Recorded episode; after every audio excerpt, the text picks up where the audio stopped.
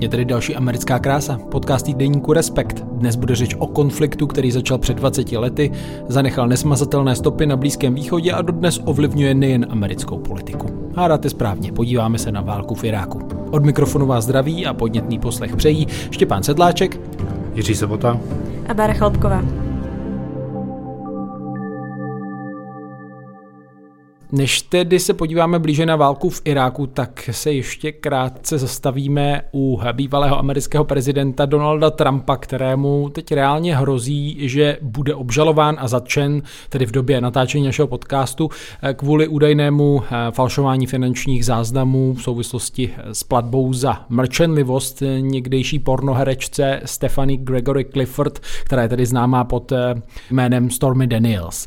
Eh, Donald Trump už vyzval své stoupence k protestům, eh, tak mě by zajímal váš stručný komentář, jak se na tuhle celou epizodu díváte? Tam je podle mě podstatný i to, že to není jako první uh, jakoby soudní případ, který kolem Trumpa je. Je to vlastně paradoxně ten asi nejméně pravděpodobný, u kterého se očekává, že by jako mohlo skončit zatčením, obžalobou a tak dále.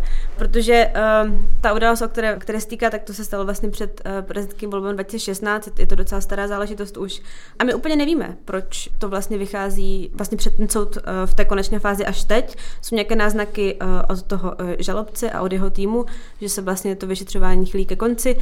A pak víme to, co řekl Trump, který vlastně o víkendu napsal, že myslím si z noci z úterý na středu bude zatčen, což, což se nestalo.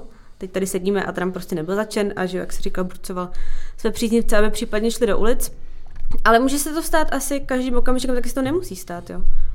Jirko, co ty si z toho bereš? Je Amerika připravena na to vidět bývalého amerického prezidenta v klepetech? Právě je to tom pozorodný, jo, to se nikdy zatím nestalo aby byl takhle obžalován nebo dokonce předveden bývalý prezident. Navíc se zdá, že tenhle prezident bývalý chce být předveden a chce být obžalován a chce se tam v těch klepetech objevit. Vlastně z toho, chce z toho udělat velký show.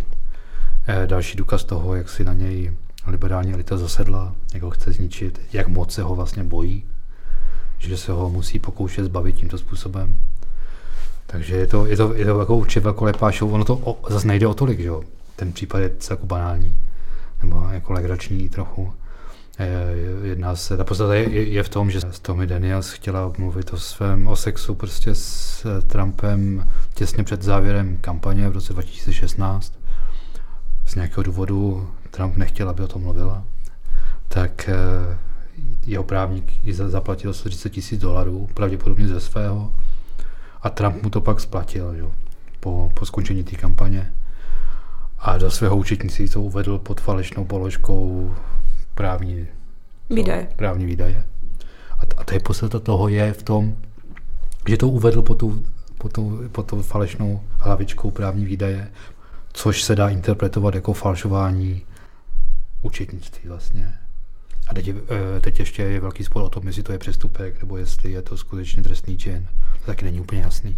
Takže je to do značné míry banalita vlastně, ale je kolem ní jako velký poprask. No. Je to jako disproporční trochu, no. že když si vezmeš ty ostatní případy, kdy jako kolem Trumpa se řeší, jestli prostě náhodou nepodnítil útok na americký kongres, jestli v Georgii nezasahoval do výsledku voleb, jestli se nesnažil jako nátlakem ovlivnit uh, to tehdejší sčítání hlasů, tak tohle je tohle je prostě banalita. Jo.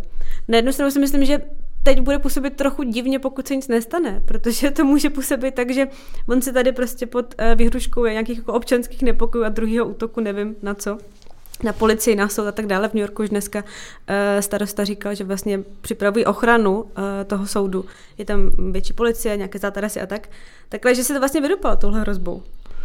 On si vydupal určitě, ano přesně, no. vydupal si tu show, ono si něco stane. Jo, to není jako to vyšetřování probíhá, chvíli se ke konci, čili ono se musí nějak uzavřít a bude tam teda muset přijít k tomu soudu a bude muset vypovídat. No a říkám, chci z toho udělat jako velký show. A je pravda, a někteří to tvrdí, že to je vlastně pro něho docela jakoby lepší varianta, protože je to z těch mnoha, myslím, že je čtyři nebo pět těch různých mm-hmm. sporů, který on vede, tak je to ten nejméně eh, nejméně nebezpečný, nebo nejméně to, mm. když jako pravda, že ten právník, jo, ten Michael Cohen, strávil nejen kvůli tomu, ale i, i, i kvůli tomu tři roky dostal trest tři roky vězení, jo, takže tam zase se jako o něco hraje. No. no Donald Trump to může samozřejmě svým uh, zastáncům prodávat, takže podívejte, jak po mně jdou a v zásadě i připravovat na to, co přijde, protože ta spravedlnost uh, očividně koná, byť Eh, to nějakou dobu trvá a tenhle ten případ, jak říkáte, je z roku 2016, ty další věci jsou z pozdějších let a daleko závažnější, takže... Jako tohle je problematické v tom, že jak je to právě, nebo banálně se není správný slovo, ale není to tak závažná věc a navíc se jako strašně těžko prokazuje. To píšou jako američtí právní experti, že takovéhle případy se velmi těžko prokazují. Takže je jakoby vlastně čistě statisticky málo pravděpodobný, že bude odsouzen. Takže když bude odsouzen, tak to bude pro něj dobrý. Když vlastně bude odsouzen, tak to vždycky bude stát jako na těch argumentech, ale to se málo kdy stává, proč se to stalo v tomhle případě, jo, že je to z, to, jako z toho důvodu, o čem mluvil Jirka, jak je to pro něj ten nejvýhodnější případ. No. Ale má to jako zajímavou dynamiku třeba i uvnitř republikánské strany, protože tam už se jako otevřel zjevný konflikt mezi ním a Ronem DeSantisem, což je ten jeho hlavní hlavní eh, protivník eh, v primárkách republikánských, který se za něj nepostavil tak, jak si Trump představoval. Že? A zároveň se postavil. No tak trochu, no, ale jako naznačil, že ho to vlastně nezajímá, že má na Floridě skutečně závažné věci, které musí řešit a ne takové prkotiny, čímž jsem Trumpa toho naštval. Já jsem to teda četla možná obráceně. Jo, tak je to takový, no. Přesto, ale... že se za něj postavil. Ale Trumpovi se to nějak nepozdávalo. nepozdávalo Myslím, že pak to. Eh, nějak tuším, že spochybňoval jeho sexuální orientaci.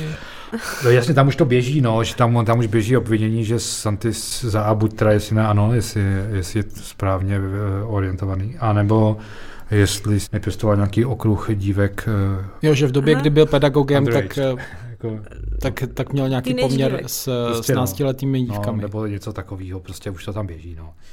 Takže tam to asi bude ještě veselý, eh, a mezi nimi to bude asi zajímavý souboj a tohle je vlastně, tohle pomohlo to rozvířit trošku. No. A myslím, že Trump je spokojený, že se o něm mluví, ne? Asi. Že, že je to i na internetu, spousta lidí vytvořila takový vlastně jako falešní fotky toho, jak je Trump zatčen, jako táhne prostě 17 policistů jednoho Trumpa. Je to strašně směšný, to vyhledat na internetu, je to samozřejmě falešný. Ale, ale, ale bychom jako teda fakt z toho nedělali úplnou show, tam jde, jde o to, že opravdu je, je to, je to realistický kandidát, že on se chce do Bílého domu vrátit, všichni z toho mají docela hruzu, myslím, že i velká část republikánské strany z toho má hruzu. Je to první ze série fakt jako těžkých obvinění. Tohle je to nej, ano, tohle je to nejmenší, a budou další, budou těžký, jako je prostě snaha zmanipulovat volby, snaha vyvolat prostě povstání, Bůh ví, jak to bylo s těmi utajovanými materiály a prostě víc takových případů, které fakt můžou mít závažné důsledky. A Trump se to snaží otočit ve svoji politickou výhodu, což je teda pozoruhodný okamžik. A je otázka, jestli to bude fungovat nebo ne. Já si třeba myslím trošku, že možná ani ne, ale on to dělá a kdyby to fungovat mělo, tak to může být hodně zajímavá a ošklivá kampaň.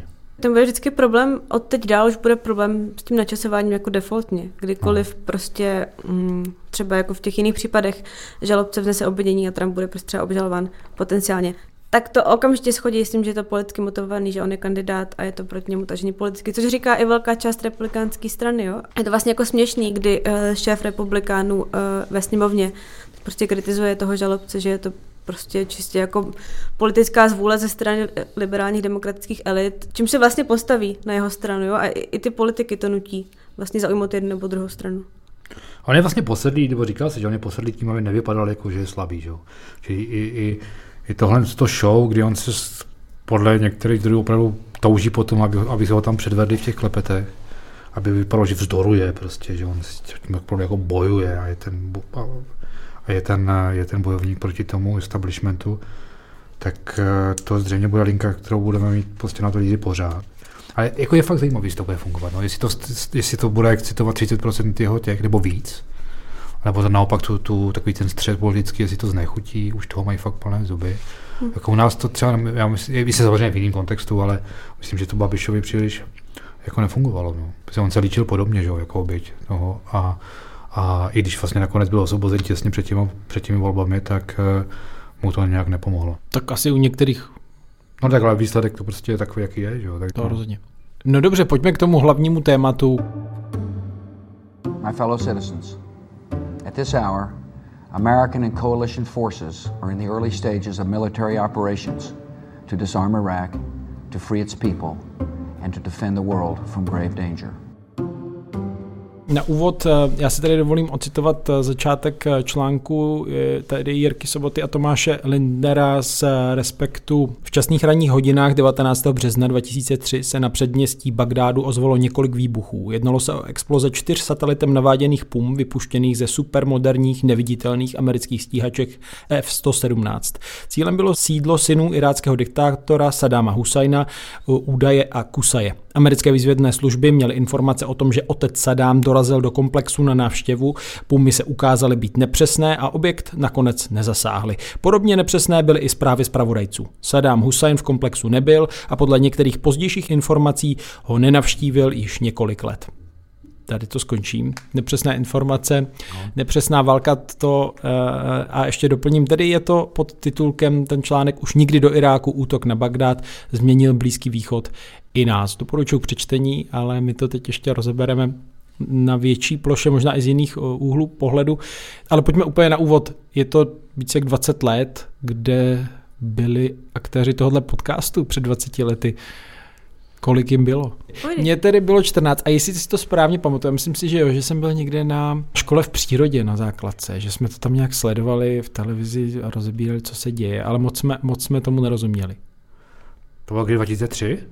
Jo, tak to já jsem, kde já jsem byl, já jsem eh, prostě byl, já nevím, co jsem dělal. Já si pamatuju, co jsem dělal 11. září, protože já jsem tady nejstarší, to je potřeba říct. Takže já jsem 11. září prostě zažil jako prostě svěží třicátník, který se cesta, chystal prostě do, vyrazit eh, do dva dny na to se odstěhovat do zahraničí z Česka a to byl takový jakoby takový úvod prostě do života jinde, jako jo, že to běželo, prostě padaly dvojčata a tak.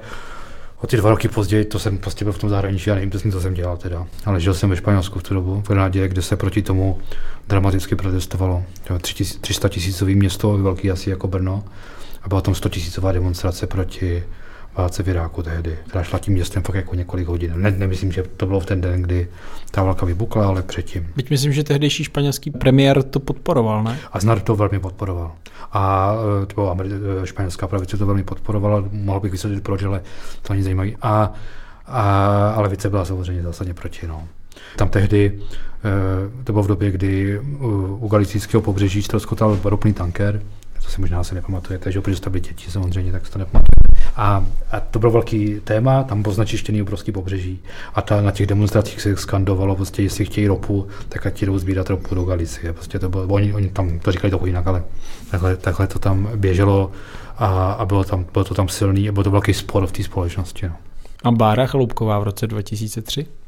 2003 mi podle mě bylo necelých 8 a když na 11. září bylo necelých 6, ale já si to pamatuju. 11. září taky, ve svých necelých šesti. A pak se nepamatuju vůbec nic potom. Jsi držela panenku. A... a ne, já nevím, jsem držela, ale podle mě to je možná jako, jako opravdu jako nejranější, nebo určitě je to nejranější politická vzpomínka, vlastně v tomhle smyslu, což je fakt vtipný. Ale já si prostě pamatuju, jak stojím v našem obýváku a v televizi o to jede a kouká na to můj taťka a tady tam ty dvojčata a pak je takový prostě prostřih na titulky amerických médií a jeden z nich ten titulek byl, jak se to bože mohl dopustit, což mi můj taťka, protestantský farář, v tu chvíli začal vysvětlovat a to už si vůbec nepamatuju, jakoby jak mi to vysvětloval, ale pamatuju si ten titulek a to, jak s tím v tom obyváku. A jak to spadlo, no? Takže ty nevíš, jak to mohl Bůh dopustit. Já si to nepamatuju, podle bych to mohla zjistit, ale nepamatuju si to. tak to byl takový teologický rozměr. 11. září. No to je právě důležité pro ten kontext a porozumění do té doby, co předcházelo, si myslím, té válce eh, v Iráku, eh, protože a právě tedy rok 2001, 11. září. Já jsem tedy byl tehdy na dovolené v Chorvatsku s rodiči, co si pamatuju. Eh, koukal jsem, že ten den vyšlo nové album Boba Dylana Love and Death.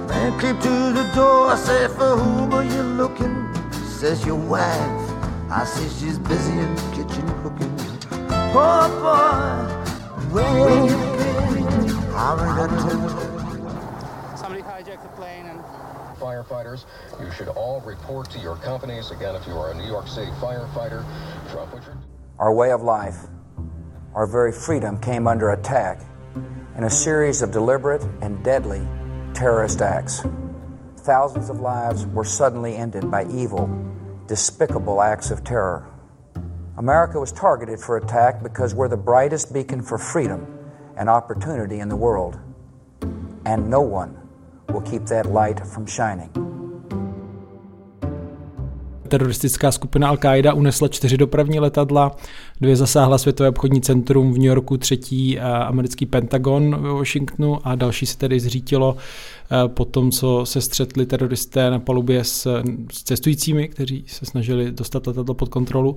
Pojďme trošku navodit, co to znamenalo. Ono se to nedá pochopit, čeho bez toho, co tomu předcházelo, prostě, co té válce předcházelo. Jasně, naprosto klíčový byly tady ty útoky, které úplně vytrhli prostě Ameriku z takového snu, že jsou, že dominují světu, samozřejmě totálně to dominovali v tu chvíli, ale že jsou jako nedotknutelní, že jsou nezranitelní prostě.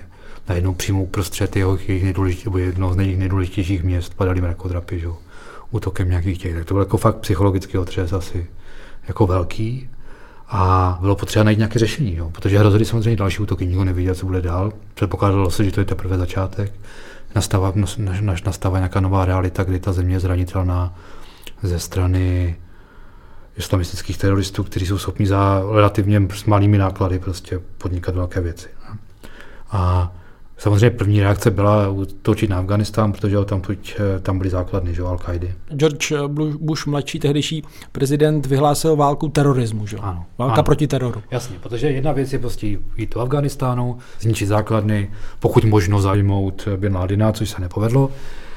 A druhá věc je zničit tu ideologii.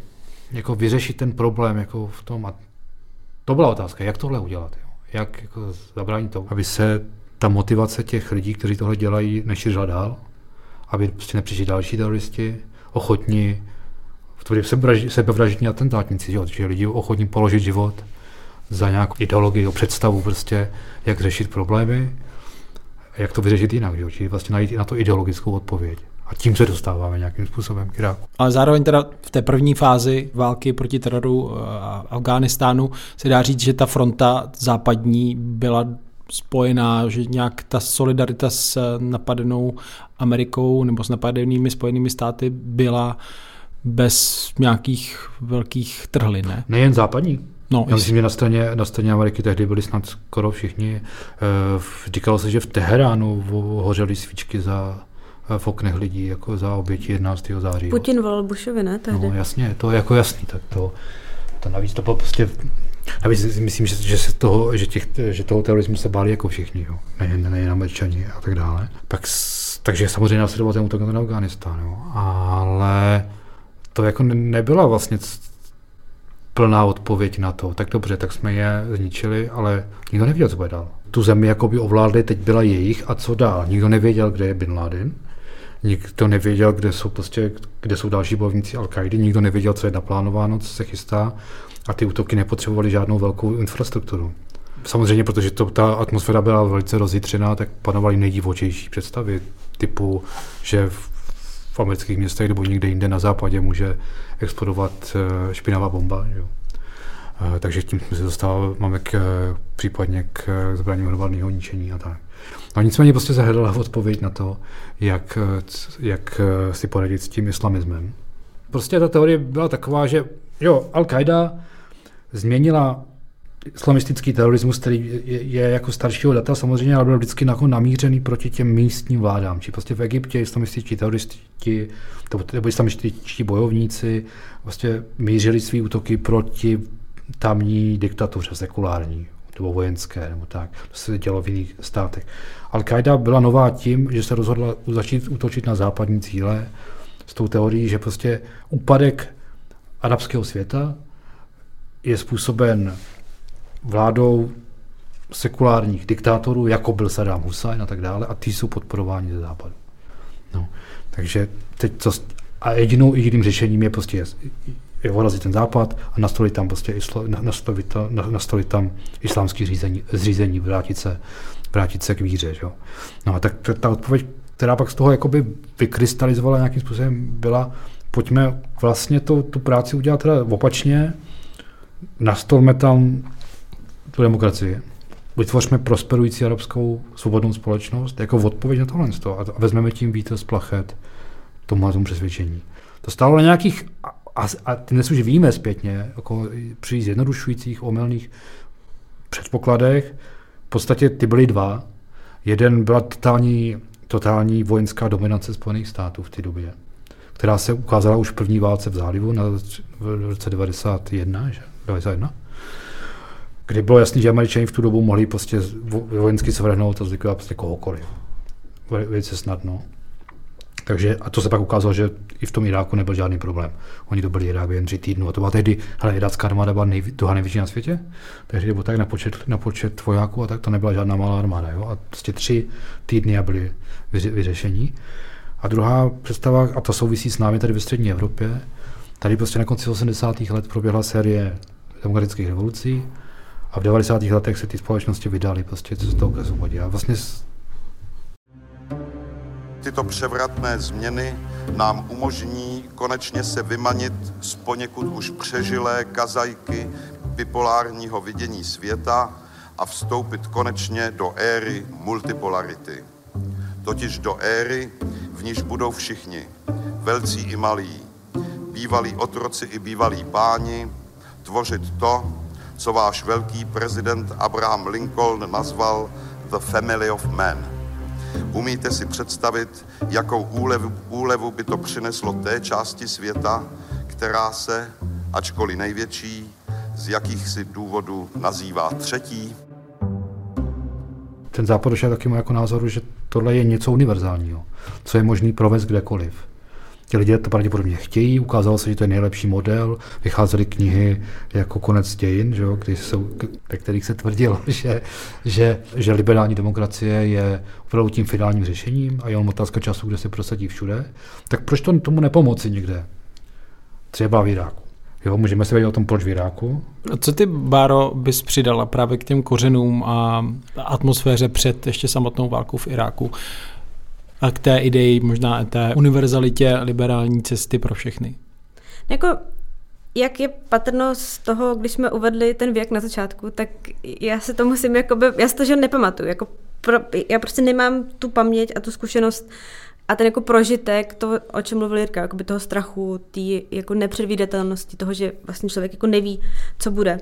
Takže a pro mě jako zpětně viděno, to rozhodnutí do Iráku ne do Afganistánu, do Iráku působí jako nepochopitelně. Víš, jako já v okamžiku, kdy se jako chci snažit pochopit, nebo jako pochopit, z čeho vyšlo, tak jsem se přesně jako pokoušela nějakým způsobem si jako přečíst nebo nastudovat vlastně o těch, o těch podmínkách, které jako tehdy jako Ameriku a Západ vůbec jako dovedli k té myšlence, že tohle to bude, jako, že tohle je dobrý nápad jít do toho Iráku, jo? protože jako v tom, i v tom všem, co popisoval Jirka, tak to jako na první pohled má z dnešního pohledu a viděno zpětně jako spoustu děr. Jo. Jako, uh, Hussein nebyl prostě žádný jako islámský jako radikalista. Hussein byl bezvěrec prostě, jo, který tam dělal něco jako Saddam. Uh, bezvěrec, který prostě tam dělal něco jako prostě uh, socialismus na irácký způsob. Jo, jakoby, což, se, což se vymyká tomu, ale to není jako proti tomu, co říkal, jen jako, že vlastně zpětně viděno jsou v tom vidět pro mě jako, jako díry, jo. ale zároveň, když se třeba k tomu, co jsi říkal, k tomu jako nějakému zeitgeistu nebo k tomu myšlenkovému uh,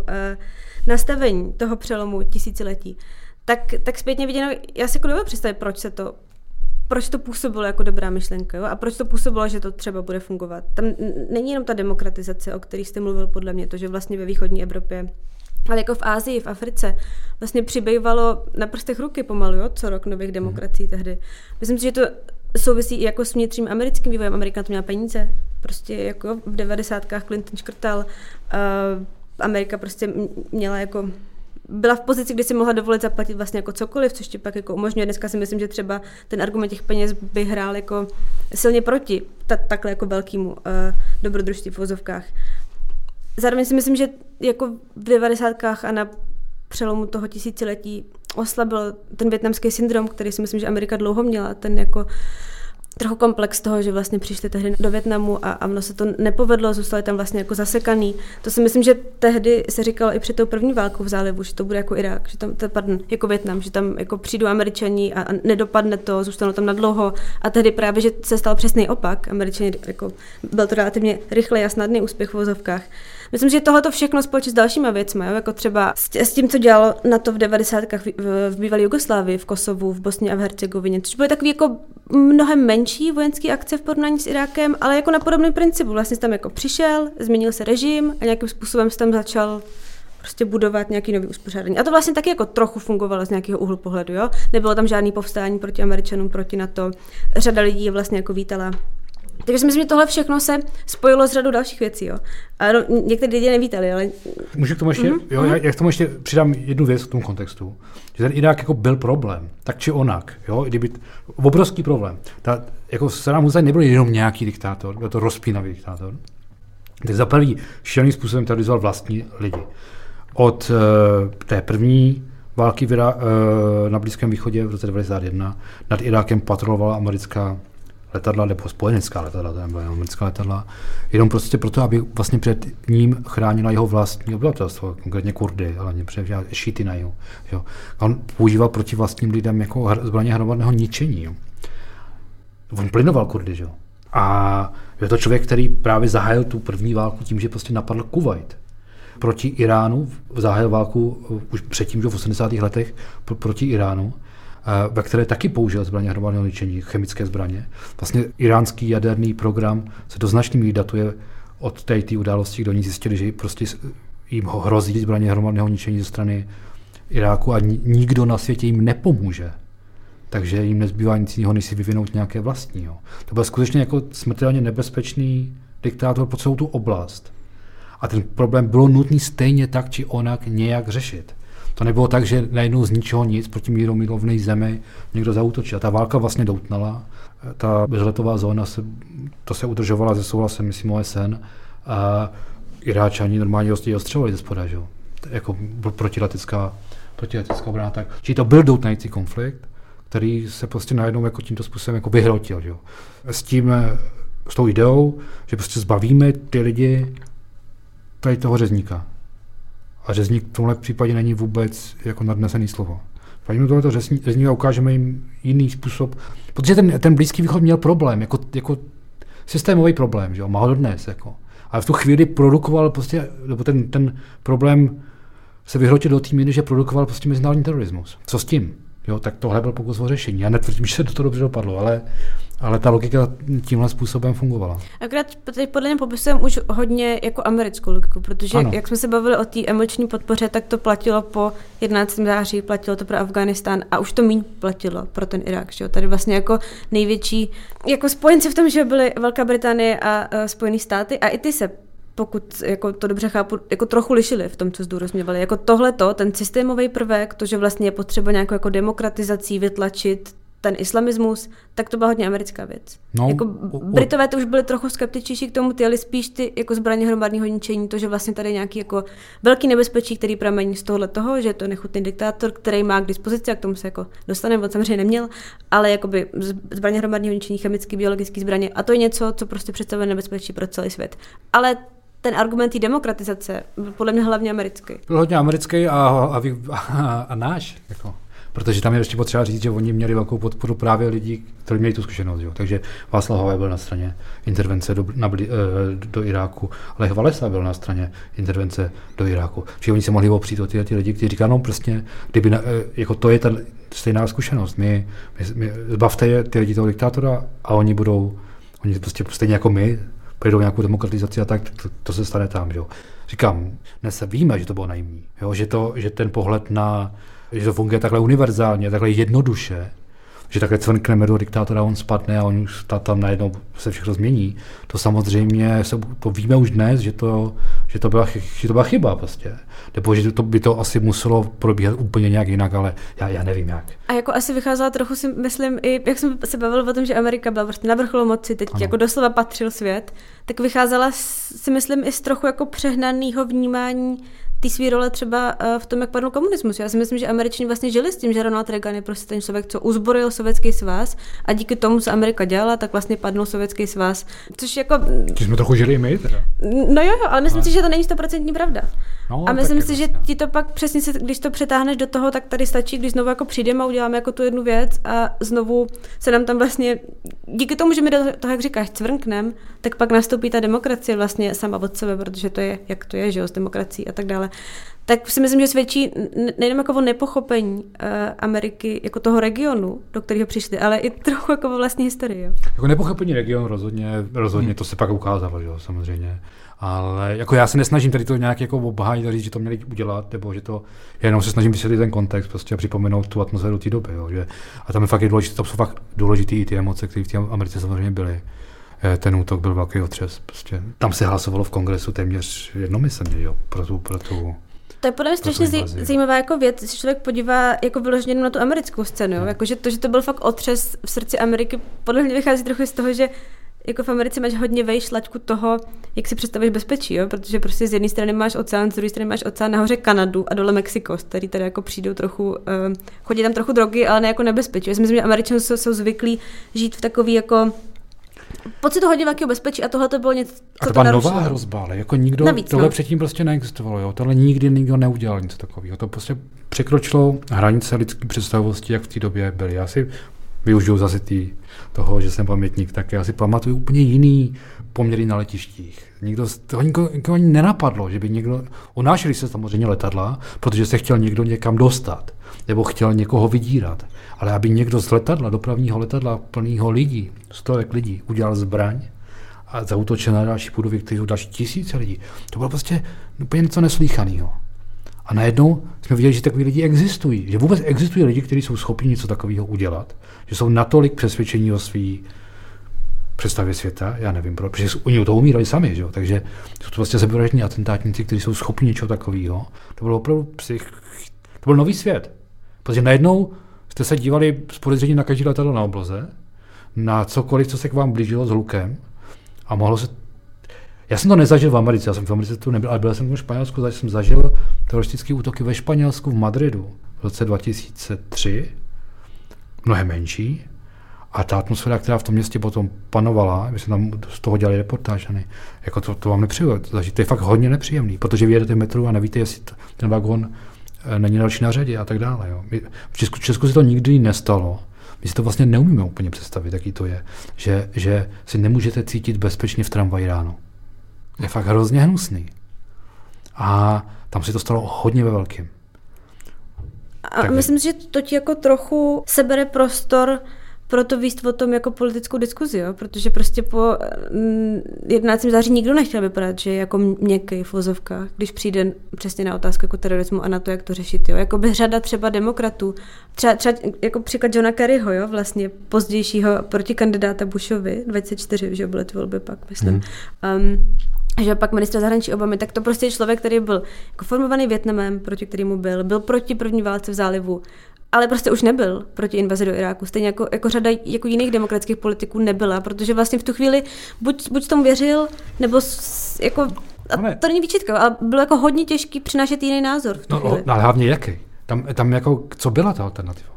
No, pojďme možná právě k jádru no. začátku té, té války a tomu ospravedlnění no. té války. Tak samozřejmě tam už Jirka mluvil o těch eh, zbraních hromadného ničení, ale to byl tedy hlavní argument, ale ta fronta států eh, za tou afgánskou invazí třeba, jak byla jednotná, tak tam byla potom řada odpůrců právě války v Iráku, asi jedním z nejhlasitějších Francie, do poslední chvíle byla proti té invazi.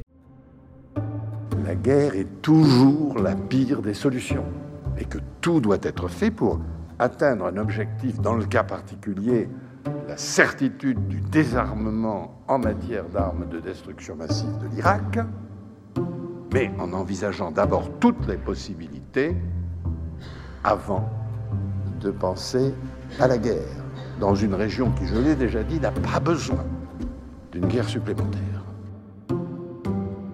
Viděno z dneška je jasné, že eh, tam ty zbraně nebyly, ale jak jako popsat to, čeho se vlastně Spojené státy se spojenci tehdy dopustili? Dá se říct, že de facto dezinformovali? O tom se vedou spory. O tom se vedou spory, nakolik tomu skutečně věřili, protože tam, tam problém byl, byly špatné informace vyzvedných tajných služeb. Rozhodně. Jako my si můžeme dneska skakovat o tom, že lhali vědomě, ale fakt spousta lidí si myslí, že nelhali vědomě, že, že, že věřili tomu, co dostávali na stůl. Jako. Jo. A já, tohle, já na to nemám žádnou odpověď. Ne, tak ty jsi řekl, prostě problém je jako v okamžiku, kdy seš, ať už prostě George Bush nebo Tony Blair, lidi, kteří mají nulovou znalost toho kulturního kontextu a toho regionu, jako nulovou. Blair aspoň teď je to nefér vůči George Bushovi, ale možná byl jakoby trochu inteligentnější než George Bush, jakoby sečtělejší, nebo prostě aspoň tak uh, ty dva politici působí, jo. No minimálně a... ta britská zkušenost uh, s různými regiony, včetně Blízkého východu, by měla být uh, základem nějaké uh, pragmatičtější politiky, neúplně idealistické v tom smyslu, že rozšíříme demokracii po celém světě. No ale to je podle mě ještě jako nadstavba, tam jde o ten základ. Jako ona vlastně nebyla přesnější v těch informacích, které ty tajné služby měly a který jako posílali těm politikům na ten stůl, ať už Bushovi nebo Blairovi. Prostě nebyla přesnější. Jo? Jako o tom se mluví jako o úplně kolosálním Aha. selhání těch tajných služeb. Jakože tam přicházely zprávy uh, ve stylu prostě irácký režim pilně pracuje na svém chemickém a prostě biologickém zbraňovém programu a je blíž a blíž k těmto zbraním. Aniž by proto prostě Takhle, i ty tajné služby měly důkazy. S tím, že on na nich dřív pracoval a dokonce se neváhal použít. Jo. To, to si jakoby připomeňme. Prostě je to jeden z mála režimů, který skutečně používal zbraně hromadného ničení ve válce. Saddam Hussein's use of mustard and nerve gas against the Kurds in 1988, 1988 was one of the 20th century's most horrible atrocities.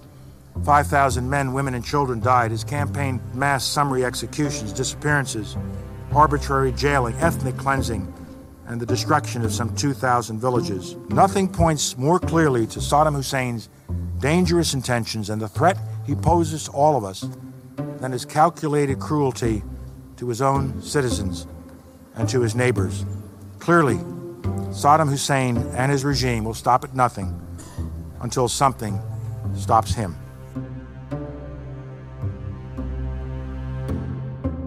Kromě toho, že tam byla ta bezletová zóna, tak, tak tam ještě probíhaly ty inspekce, že jo, které oni jednu chvíli Iráky blokoval, že jo, zrušil a tak dále. Či tam, to jako, tam zase není to tak, že by si to podezření někdo, jako, že by to nebylo, nepřed, že by to nebylo představitelné. Jo. To ta rozhodně bylo. A ano, pak se ukázalo, že ty informace byly chybné. Hmm. No já jsem před eh, tímhle pořadem jsem se ještě koukal na interview uh, s Hansem Blixem, což byl tehdejší švédský diplomat, inspektor pro kontrolu zbraní OSN a ten v rozhovoru pro MSNBC vzpomíná, že opravdu oni se podle něj jako na ta fakta neohlíželi, když jim nedali dostatek času, aby ještě dokončili to šetření, ale spěchali a chtěli zahájit tu invazi. A on, když se zatím teď uh, ohlíží, tak dokonce teda říká, že vlastně Bush i Blair by měli v principu principu stanout před nějakým tribunálem, protože zahájili prostě válku na základě e, něčeho, co, co bylo vlastně vybájené. Byť je tam všechno to, co, to, co e, Jirka říkal, že jo. We had carried out about 700 of inspections at the time and not found any weapons of mass destruction. We had been to about 30 sites which had been given to us, tipped to us by the US and the UK, and didn't find any. We hear very much from the Western world about the, the rule based international order. Now, that is the one that the US and the UK and the others broke in yes. 2003. The Bush administration ignored the facts. A potom samozřejmě se to někdy i dneska úplně zkratkovitě v některých skupinách využívá. Podívejte, ta válka byla stejně ilegální, jako je třeba a můžeme říct, eh, Putin to využívá, že, jo, jako, eh, no. že invaze eh, na Ukrajinu je vlastně něco obdobného, co Spojené státy udělali v Iráku. Já neříkám, že to tak je, ale chápete, kam, kam mířím tím, tou argumentací z hlediska toho, co, co, se, co se stalo a na jakých základech to stálo. Že? Já to, na tohle fakt nemůžu, já nejsem schopný na tohle reagovat jinak než, než s tím pohoršením asi. Já, já v tom prostě vidím úplně zásadní. No ale co byste řekli člověku, který vám řekne, podívejte se, Spojené státy tohle udělali. Spojené státy svrhli brutálního diktátora, který terorizoval vlastní obyvatelstvo do té míry, že ho mezinárodní společenství muselo před ním chránit. Jestli tohle někdo považuje za zločin, že zbavíte lidi řezníka, tak já ne prostě. Já, mě to nevadí. Jako ukázalo se, že to má nějaké důsledky, které bylo, jako mělo se udělat jinak, prostě, nebo se to možná nemělo udělat vůbec, ale ne, ne prostě proto, že to není právně v pořádku, nebo že něco.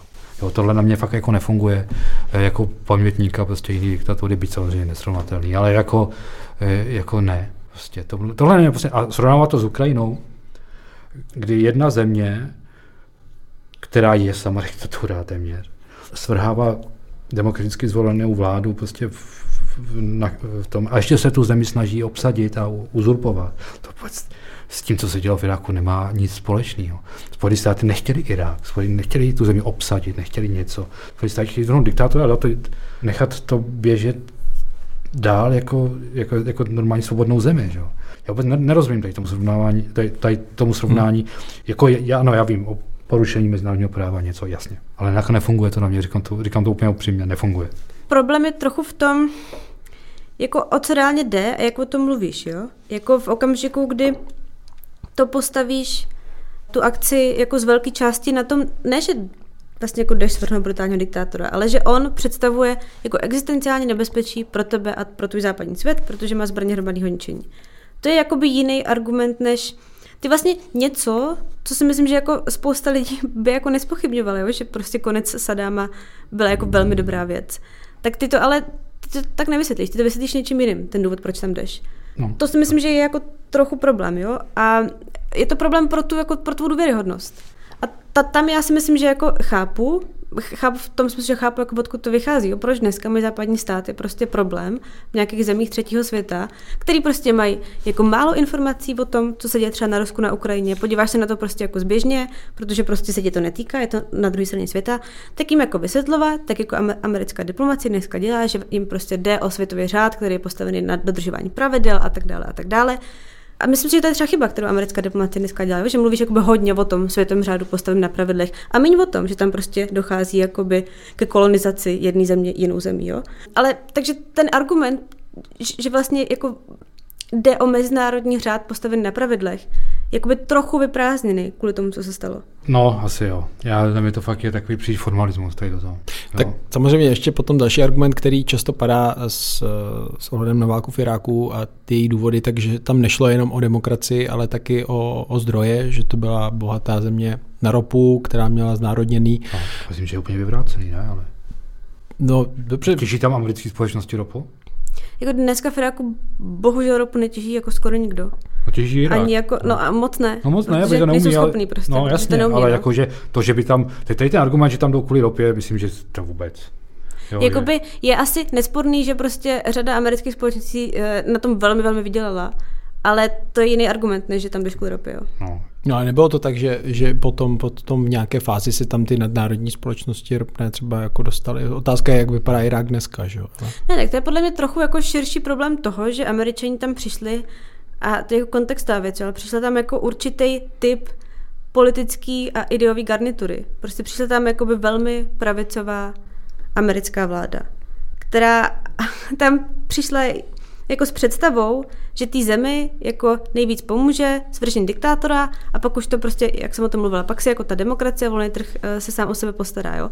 Takže přesně tam třeba přišel prostě s tím, že nejlepší bude, když se všeho chopí soukromí společnosti, což v Iráku samozřejmě nefungovalo, protože měl do té doby prostě státní společnosti, který v okamžiku, kdy si jako neměl si čím nahradit, ale zároveň to byly státní společnosti a to je něco, co ty vlastně jako ideově neuznáváš, tudíž se prostě zrušil, ale pak ti tam nic jako nezbylo, protože samo o sobě ti nevyrostou.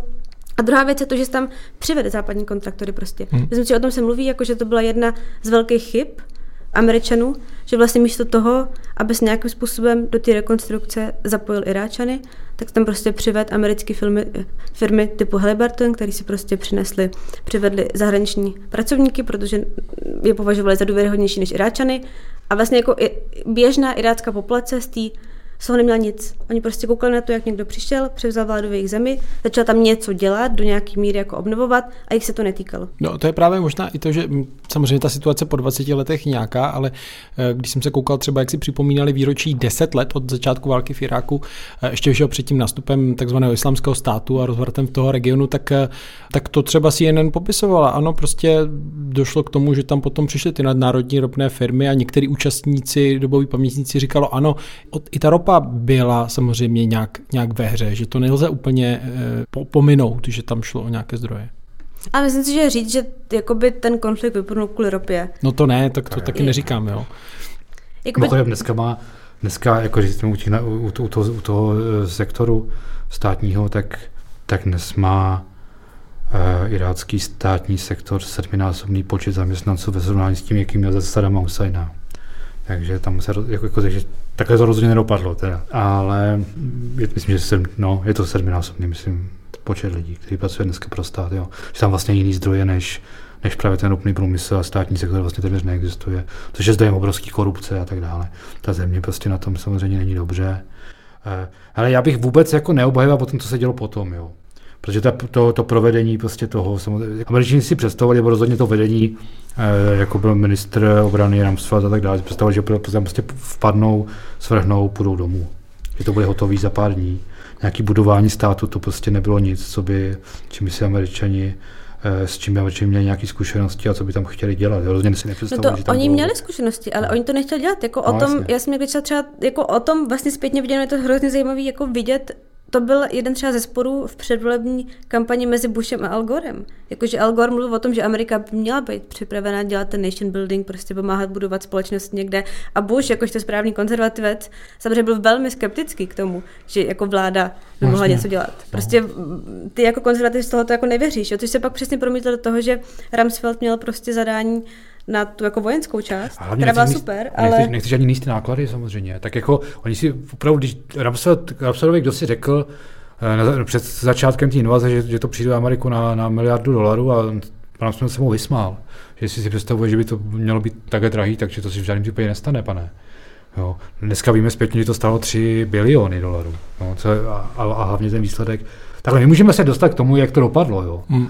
Jako je, ten výsledek, jako je, je, to úspěch, je to neúspěch tak dále, což můžeme poměřovat tím cílem, který tam byl a v tomhle smyslu to do jistý míry, to značný míry neúspěch samozřejmě, jo. protože Irák jako není prosperující demokracie.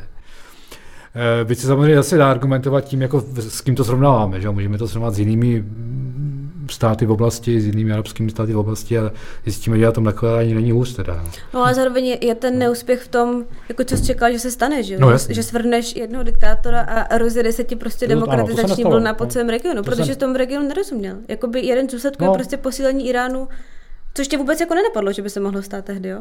Jasně. A, a teď je otázka, co je alternativa k tomu. Jo? Protože pak byla druhá vlna demokratizace v té oblasti, nebo pokusu o demokratizaci v té oblasti, což bylo arabský jaro. To rozhodně nevyprovokovali američani nebo někdo zvenku, šlo to zevnitř a dopadlo to úplně stejně. Takže, takže je fakt otázka, jestli ten, jestli, ta, jestli ten region má řešení nějaký. Jo. A to myslím, že američani dneska by řekli, že nemá, teda, že, že hmm. a zlomili na tím to už se, to už se v podstatě stalo za Obamy. Že? Víceméně začal naznačovat, že, tam, že Amerika se tam nemá angažovat dál, protože to prostě nemá de facto žádný smysl. To je taky jedno z dědictví je toho to Iráku, že, že vlastně no. jako ti to vzalo Jakože ty se pohybuješ trochu jako kivadlo, že? Irák byl prostě extrémní vyústění nějakého jako prostě myšlenkového nastavení a, a, dneska se s tím kivadlem posunul podle mě trochu jako úplně přesně na opačnou stranu, jo? že jako Amerika nevěří sobě, no, nevěří ty myšlence, nevěří tomu, že bys v tom regionu vlastně jako měl být. No. A výsledek je, že jsi přesně na opačné straně, než byl před 20 lety. Jo. To je jeden z důsledků toho neúspěchu. Samozřejmě. Jako mně přijde no. úplně vlastně paradoxní, když teď třeba jako Ron DeSantis, uh, o kterém jsme no. se bavili na začátku, tak on, on mluvil o Ukrajině a on vlastně jako řekl, že to je prostě nějaký jako teritoriální spor mezi Ruskem a Ukrajinou. Vlastně jako věc, která by Ameriku vůbec neměla jako zajímat, jo.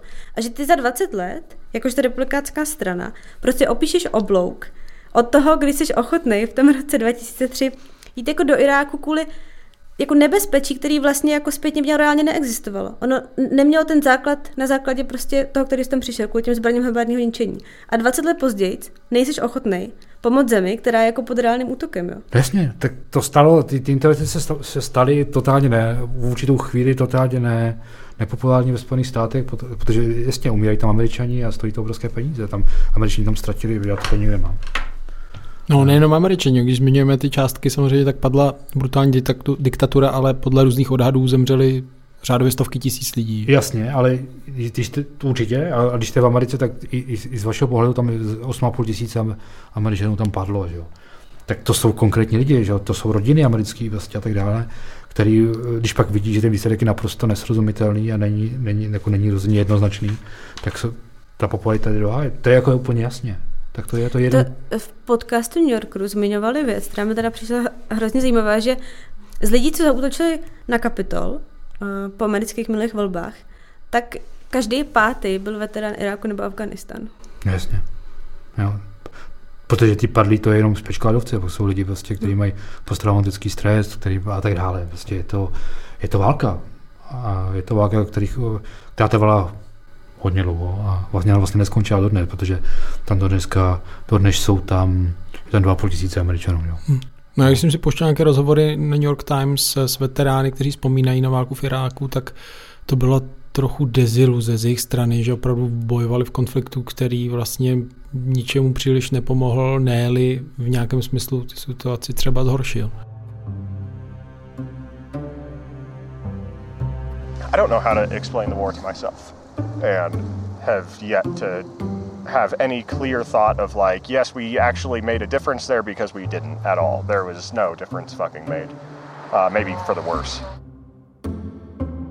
Jako ta válka v Iráku podle mě je jako konec jednoho, jedné představy o tom, jak funguje svět, jo, která opravdu se v těch 90. letech jako vynořila na základě jako z jakých prostě pochopitelných důvodů. Aplikovala se nešť, nešťastným způsobem jako z jistou mínou arogance, a neznalosti a tak dále. Ale i těchto těch předpokladů, které byly trochu teoretický a ne, prostě se ukázalo, že minimálně, jsou, že minimálně v tomhle regionu, že to prostě takhle jako nefunguje. A opravdu jako bylo by zajímavé si zkusit představit, jaký jsou jiný ty řešení, protože ta region nefunguje to prostě tak jako tak.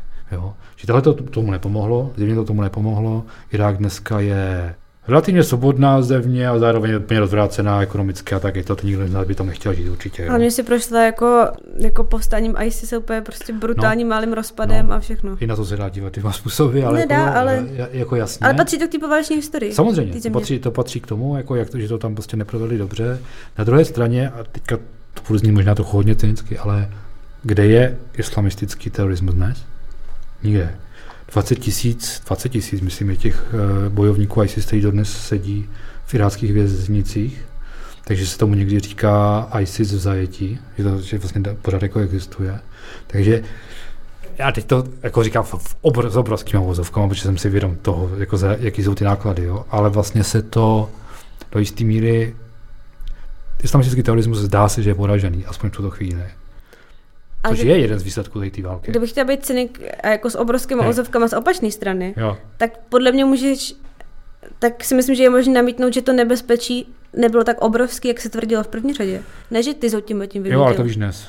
Jasný, jo. To víš dnes, jo. A uh, to se prostě vidět nemohla. To jo, ale když se bavíme o tom, jestli kvůli tomu všemu komplikovanému, co se stalo, islamský terorismus dneska není taková hrozba jako předtím, tak je možné se napojit z druhého úhlu pohledu, podle mě, a říct, že možná ta hrozba nebyla tak velká v první řadě, ne, že ty si tím tím vymítil.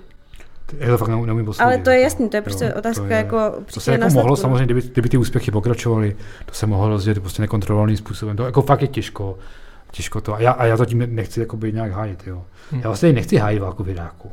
Jenom chci prostě říct, že to, že to bylo komplikovaný, že ta situace nebyla prostě eh, tak přehledná, jak se třeba jeví dnes. Ta zkušenost s tím, že to nejde, neexistovala. Hmm. A proč by, jo, nebylo úplně jasný, že to nepůjde. Jo, můžete říct, mnozí předtím varovali, jo, ani zase ne. Jako, jo.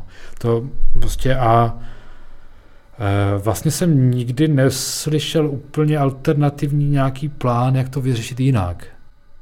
Ano, nebo slyšel, zůstal v Afganistánu, tak, ale jak dopadl Afganistán? Po všech těch, po všech těch investicích, po, po, po, po tom, že se ta válka znovu vystupňovala a tak. Je to země, která vypadá tak, jako kdyby tam američani nikdy nebyli. Vládli tam Talibán a, jsme tam, kde jsme byli. Takže se jako Myslím si, i, třeba, uh, jasně, no, tak jako tímhle pohledem Irák působí možná trochu líp než Afganistán.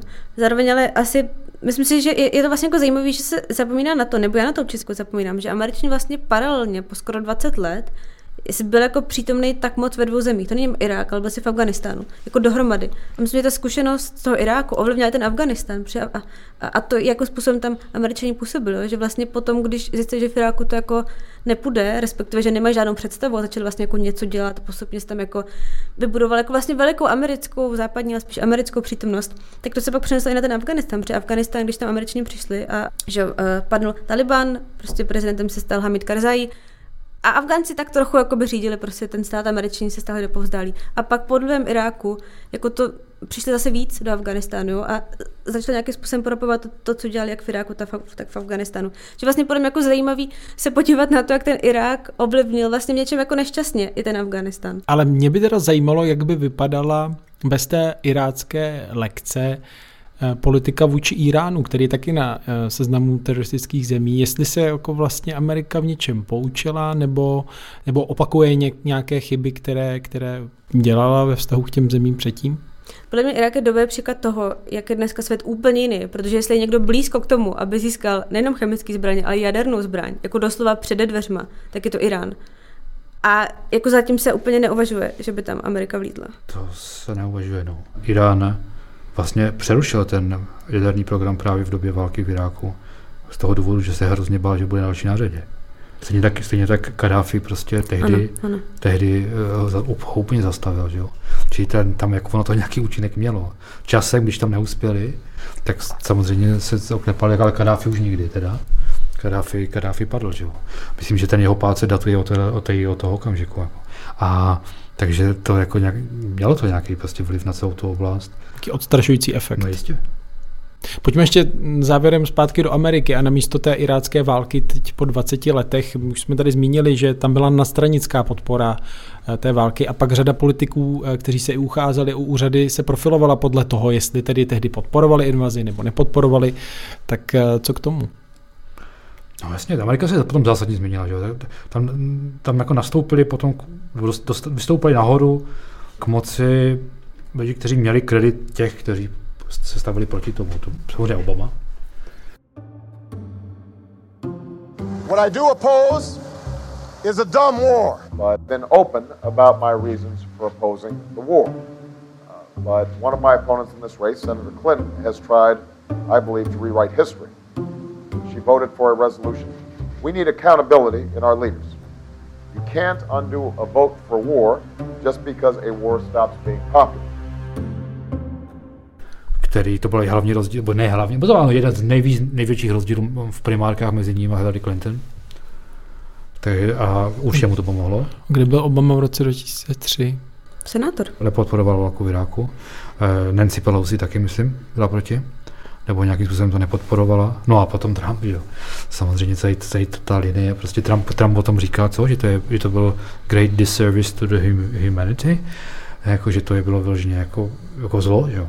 Celá tady ta akce a tak eh, dobře, no. Takže za to máme eh, máme prostě, to je, to je dneska jádro argumentace proti irácké válce, že Donald Trump, prostě Ron DeSantis a ti populisti, kteří říkají prostě nedělejme nic, staríme se o sebe.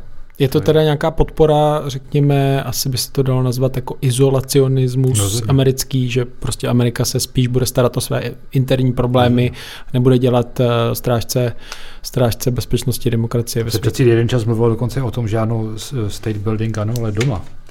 Dělíme, budeme stát prostě doma, protože tady máme vlastně, zvlášť po, potom po finanční krizi v roce 2008, že jo. No já nevím, jestli jde, jako je to určitě, určitě, určitě pravda, ale myslím si, že něčím to není tak, že dneska by byla i ta část republikánské strany jako nutně izolacionistická. A, a je to vidět na Číně, jo. Jako tyhle ty lidi, pokud se na něčem shodnou, tak je, že vůči Číně prostě potřeba postupovat tvrdě, klidně se to váže s tím argumentem, že na Evropu se klidně můžeme vykašlat, protože tam není jako americký nějaký bezpečnostní zájem, ale v té Číně je, jo. Takže já si myslím, že spíš to je možná opuštění nějakých jako všeobecných liberálních hodnot ale jako za, to se nevylučuje v tom, že pořád v nějakých oblastech klidně chceš jako velkou a silnou americkou přítomnost ve světě, ale eh, jako smrsklo se to podle mě na to, jestli to vyhovuje tobě nebo ne. A už neřeší otázky, jestli v tom jsou nějaký univerzální hodnoty, podpora lidských práv, demokracie, ne, je to prostě chladný kalkul tady si ta část republikánské strany, jako, a nejenom část republikánské strany, ale vlastně na té Číně dneska, to mě přijde zajímavý po těch 20 letech, je pomalu stejný koncenzus, jako byl tehdy na té válce v Iráku. A mně to vlastně a priori přijde, jako, že to může být dobrý, ale může to vytvářet i prostě nebezpečnou situaci pro tu zemi jako takovou, protože to vlastně jako umenčuje prostor pro nějakou kritickou otevřenou debatu a tak dále. Vlastně to je úplně jiná situace. Čína je prostě velmocenský rival, že jo, kde tam mají všichni pocit prostě nějakého přímého ohrožení, což že tam jde prostě o budoucnost Spojených států. Jo. Jako takovou, taky je to trochu komplikovanější, takový to, že ano, přesně Ukrajina, tam už jakoby to není tak napřímo, byť je to podle mě hrozně krátkozraký, ale jako není to prostě napřímo, tak DeSantis řekl přímo, že to není náš problém. Ne? Není to americký klíčový zájem, no. Klíčový americký, jo, je tohle to. A to, jako jasně, no, tak ta zkušenost tam prostě je, je negativní, oni mají pocit, že se jim to nevyplatilo, že to k ničemu nebylo. A žijeme v době, kdy asi nemůže nikdo čekat, že by Spojené státy se přetrhly a přišli vám třeba pomoct, protože vás ovládá krvežíznivý diktátor nebo něco takového, to se prostě nestane. Jo. A e, tak to je. To je docela dobrá tečka, ne? Taková veselá. Mohli bychom doporučit prostě, doporučit speciál naději. tak tady bychom asi mohli skončit a Jirka by vám mohl doporučit e, nový speciál Respektu. Ten je prostě na to jak dělaný, ten je o naději. Eh, dělalo na tom tady samozřejmě v redakci spousta lidí a je to inspirativní o tom a říká, je to, je to, je to série rozhovorů s lidmi, kteří prostě dokáží vidět i v tom pochmurném světě nějaké světlo. A hlavně to světlo nějakým způsobem vychází z nich, z jejich vlastní energie a schopnosti se odrazit třeba ode dna. Co vy tam máte za rozhovory? My tam máme, Bára má dva, No tak Bára, uveď je. No tak i jeden máme s Jirkou společný. A, a to je taková napůl fotoreportáž, ale hlavně rozhovor, je, je to trochu i reportážní, je tam hodně krásných fotek. A je to rozhovor s posou karmelitánkou sestrou Miladu, která a jejich dalších deset sester, podle mě, odešly z Hračan a přestěhovali se do Drastu za Prahu, kde z úplně jako obrovský původně ruiny teď staví úplně nový klášter. A já pak ještě mám rozhovor vlastně s katolickým teologem Tomášem Petráčkem. Já mám ještě úvodní esej. Tak. Celému. Spousta kolegů tam má ještě spoustu věcí. Takže doporučujeme vedle aktuálních čísel týdenníku Respekt také speciál Naděje. Inspirativní čtení i poslech našich podcastů a článků vám přejí Štěpán Sedláček, Jiří Sebota a Bára Chlopková. Těšíme se u další americké krásy. Ale ještě mám pro vás pozvánku na naší debatu v rámci, které natáčíme díl podcastové série Čtení s respektem. Bude se konat v pondělí 27. března od 17 hodin v Muzeu literatury Bubenecké Pečkově Vile, kde se o svou čtenářskou zkušenost s románem Bílá voda Kateřiny Tučkové podělí šéf-redaktor Respektu Erik Tabery, vedoucí kulturní rubriky Jan H. Vytvar a teoložka Mireja Ryšková. Na viděnu si těší Štěpán Sedláček.